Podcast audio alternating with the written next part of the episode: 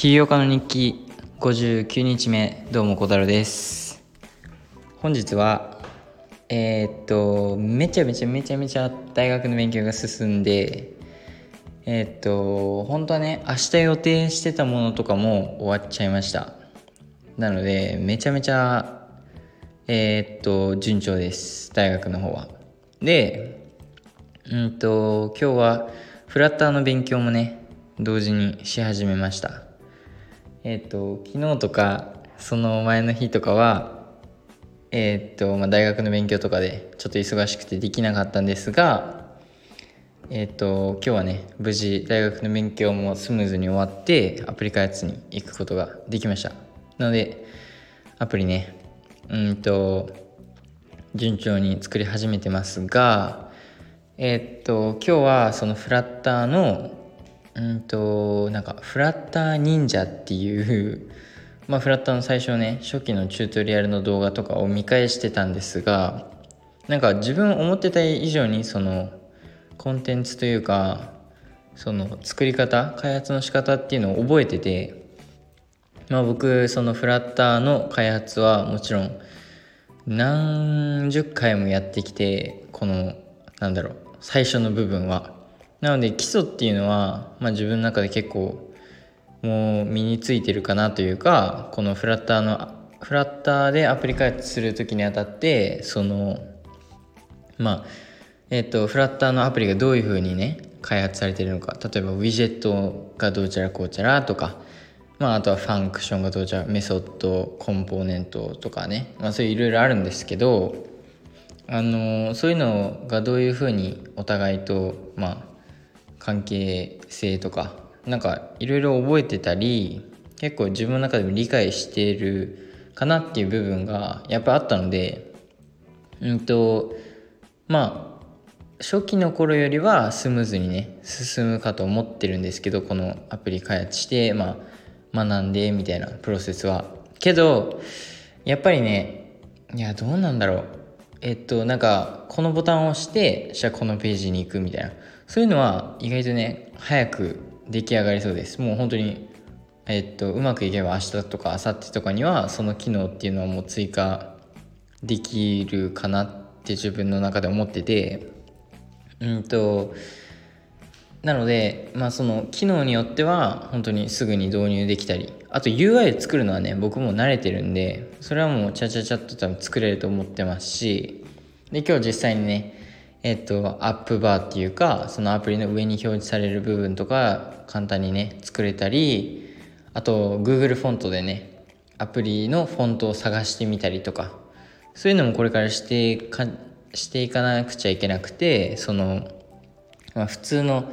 ノーコード使ってたらまあデフォルトのフォントとかを使ってたりしたんですが、まあ、こうしてコーディングするってなったら本当に自分が思い描いてるバージョンを作れてきちゃうので本当に細部までこだわることができるのでねなのでそういう、えーと、ちっちゃいフォントとか色ねテーマカラーとかそういうのも決めたいですし、まあ、そのアイコンねどのアイコンの種類を使うのかとか、まあ、そういうのもいろいろ決めてって決めていきながら開発を進めていくって感じですかね。で、えー、っと、まあ、今日はそのフラッター忍者のチュートリアルとかやってって、多分、えー、っと、明日もね、このフラッター忍者のチュートリアルがだいたい YouTube の動画で35個ぐらいまであって、えー、っと、この中ではそのメインのね、その、えっと、画像を入れたりとか UI 作ったりとかそういうのから多分バックバックエンドのそのロジックとかあと Firebase のつなぎ方とかもねあの多分コードでつなぎ方とかも教えてくれたりでえっ、ー、とバックエンドの方の開発は僕あんままだ分かってなくてやり方。どっちかというとフロントエンドとか UI とかまあそのフロントエンドの方の開発はなんとなくやり方っていうのは分かっててけどまあそうバックエンド分かってないって状態なんですけどやっぱりねそのうんと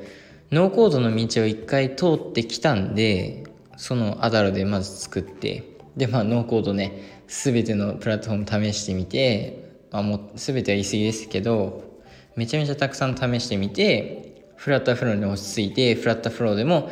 MVP バージョン作ってみたいな。この道を通ってきてるからこそうんとそのアプリがどういう風に Firebase とつながっててとか。僕 Firebase の使い方もねだいぶ初期より慣れてきて何が何かも分かってきたしなのでこういう知識はねもう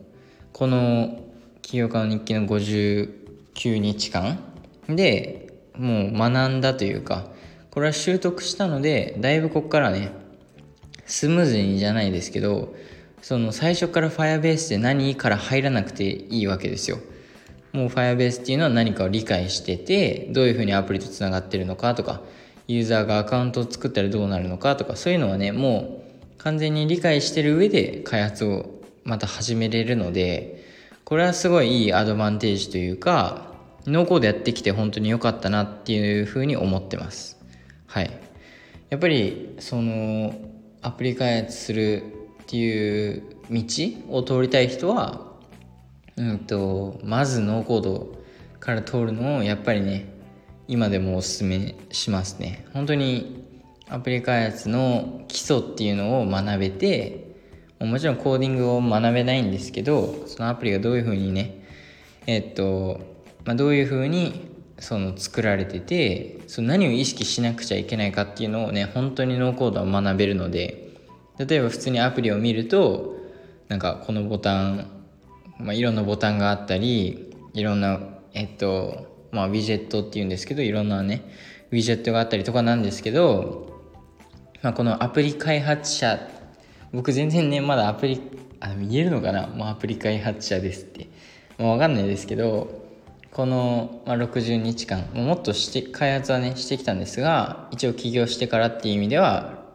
まあ、大体60日間アプリ開発してきた中で大体あのまあ結構やってくるとその他のアプリとか見てるとなんかそのボタンとか全部ねロジックとして捉えちゃうんですよ。なんか例えばこのボタンを押したらえっ、とこのページに行く。このボタンを押したらこのこのものが表示されてでこれが押すとこれを押すとユーザーのなんかこのデータが更新されてとか。なんか全部その、うんと、アプリ開発者の目線で物事をね見れるようになってきたというか、まあ、これがいいことなのか悪いことなのか分かんないですけどまあけどなんか楽しいっすよね。なんかあとはその他のアプリとか見てるとなんかそのそのアプリを使うっていうよりかはどっちかというとそのデザインとかインスピレーションとかを求めていろんなアプリを使ったりとかね最近してて。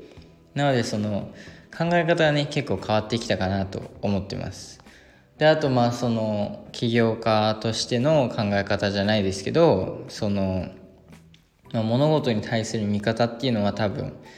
確実にこの60日大体60日通して結構変わってきたと思っててそのまあ物事の見方というかその、まあ、自分のやりたいこと自分の将来とかであと今の時間の使い方だったりまあそのなんで今こういうことをしてるのかとかそういうことはね結構明確になってきてまあでも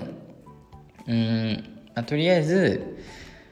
えっと今後はねそのフラッターで勉強してあ違うフラッターを勉強してアプリ開発していくっていう流れになっていくのでまあ、だいぶね、企業の日記、今日も大学の勉強しました。で、その後アプリ開発しました。でも、えっと、毎日違う点としたら、例えば、今日はアプリ開発でこういうことをしましたみたいな。多分そういう感じのちょっとした違いをね、これから、うんと、まあ、どんぐらいかかるのかわかんないですけど、まあ、アプリ開発するぐらいまでは、結構そういうような毎日が続くかなというふうに思ってます。で、うんと、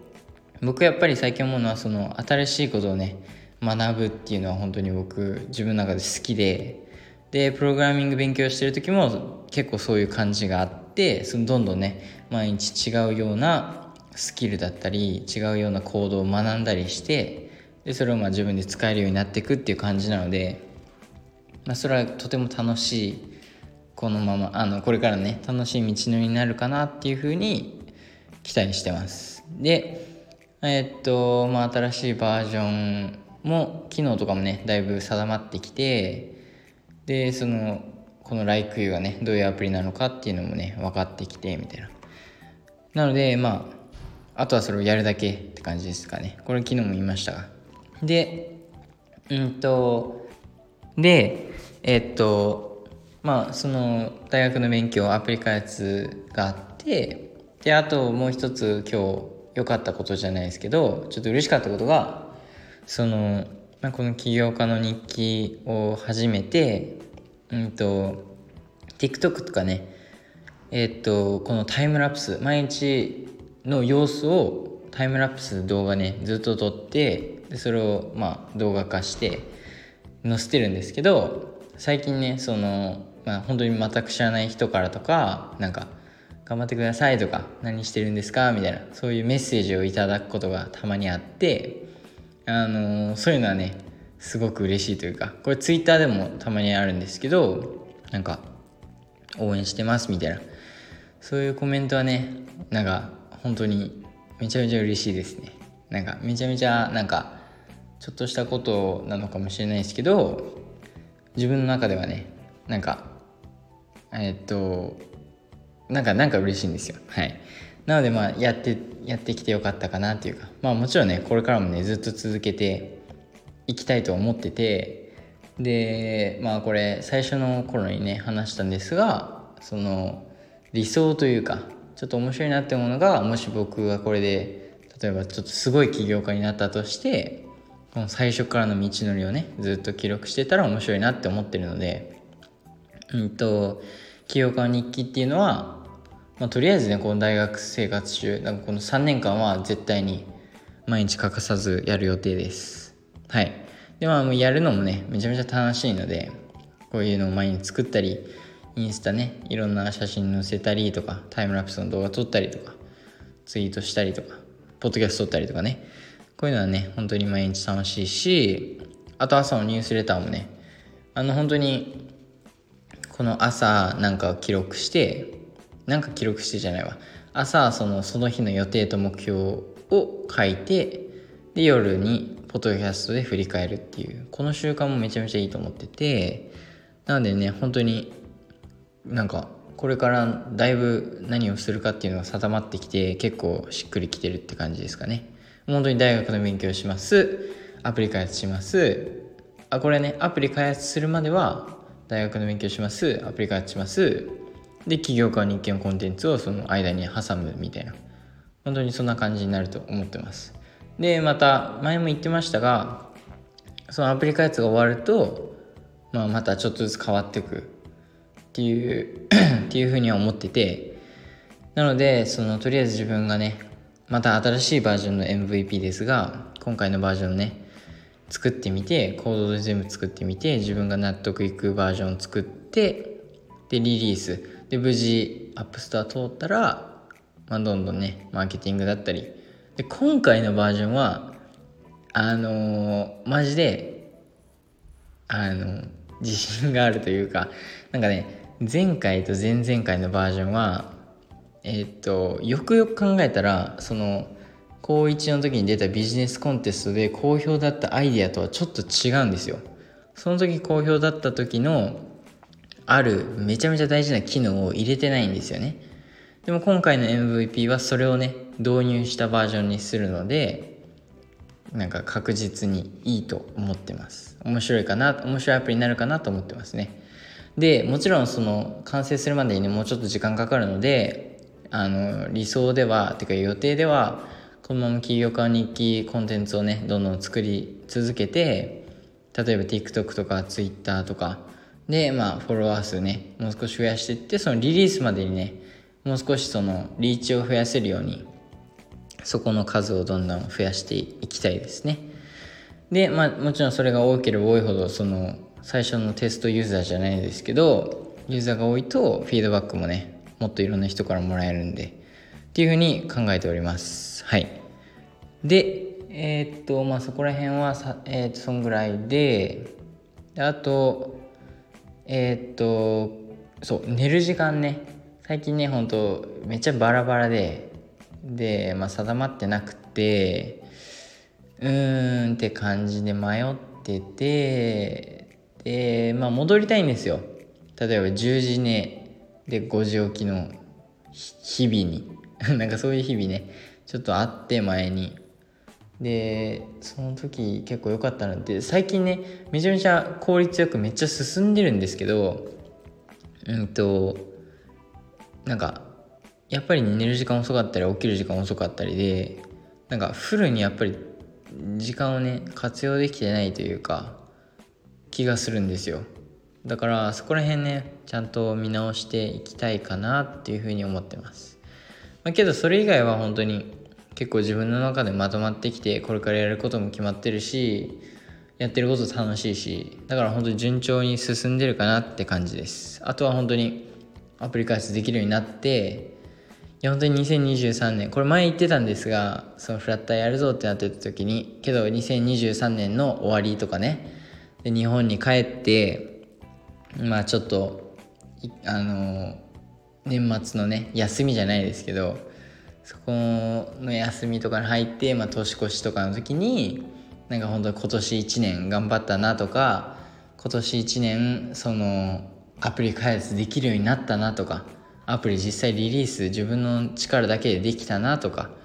でアップストア乗ったなとかでユーザーこんなに増えたなとかまあなんかで起業家の日記なんなんなえっと丸々日目まで行ったなとかなんかね そういうなんかそういうところにね行けるように、まあ、頑張ってね行きたいですね。はい。なので本当にこれからも今までもまあ頑張ってきましたがこれからもね変わらず頑張ってやっていきたいと思います。はい。ということなんでまた明日。バイバイ。